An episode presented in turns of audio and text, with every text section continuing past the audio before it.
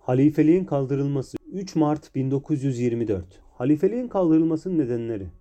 Halifelik makamının yapılacak inkılapların önündeki en büyük engel olması, halifelik makamının cumhuriyet rejimi ve ulus devlet anlayışı ile bağdaşmaması, devletin layıkleşmesini sağlamak istenmesi, halifeliğin saltanat yanlılarının güç aldığı bir makam durumuna gelmesi ve bunun sonucu olarak Halife Abdülmecit Efendi'nin padişah gibi davranarak yetkilerini aşması, TBMM içerisinde bazı vekillerin halife taraftarlığı yapması ve bunun siyasi ahengi bozması.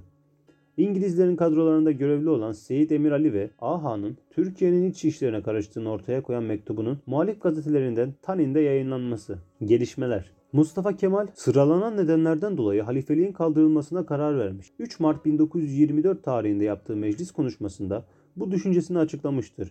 3 Mart 1924'te TBMM'de kabul edilen bir kanunla tartışmalar arasında halifelik kaldırılmıştır. Kanun teklifini ise Urfa mebusu Şeyh Saffet Efendi vermiştir. Kaldırılması sonucunda inkılaplar ve milli egemenliğin önündeki en büyük engel ortadan kalkmıştır. Bu kurum aracılığıyla yabancı devletlerin iç işlerimize karışma girişimleri önlenmiştir. Devletin rejimi konusunda tartışmaya yol açılabilecek bir kurum kaldırılmıştır. Ümmetçilik anlayışı zayıflamış, yerine ulus toplum anlayışı güçlendirilmiştir.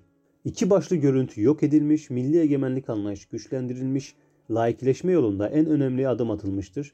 Şeyhülislamlık makamı sona erdirilmiştir. Bab-ı Meşihat Dairesi 3 Mart 1924 tarihinde yaşanan diğer gelişmeler. Tehvidi Tedrisat Kanunu'nun kabul edilmesi. Manisa mebusu Vasıf Bey ve 50 vekilinin verdiği önerge doğrultusunda Tehvidi Tedrisat Kanunu kabul edilmiştir.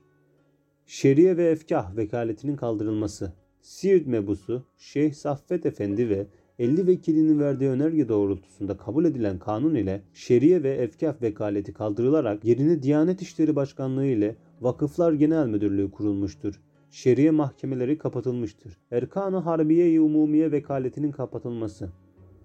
Yine aynı kanun ile kapatılıp Genelkurmay Başkanlığı kurulmuştur. Osmanlı hanedan üyelerinin yurt dışına çıkartılması ile ilgili kanun çıkartılması. Siirt mebusu Şeyh Saffet Efendi ve 53 vekilinin verdiği önerge doğrultusunda Osmanlı hanedanının mensup kişiler vatandaşlıktan çıkartılmış ve bunların yurt dışına sürgün edilmesine karar verilmiştir. Hanedan üyelerinin üzerindeki bu yasak bayanlar için de Adnan Menderes döneminde 1952, erkekler için ise Bülent Ecevit döneminde 1974'te kaldırılmıştır.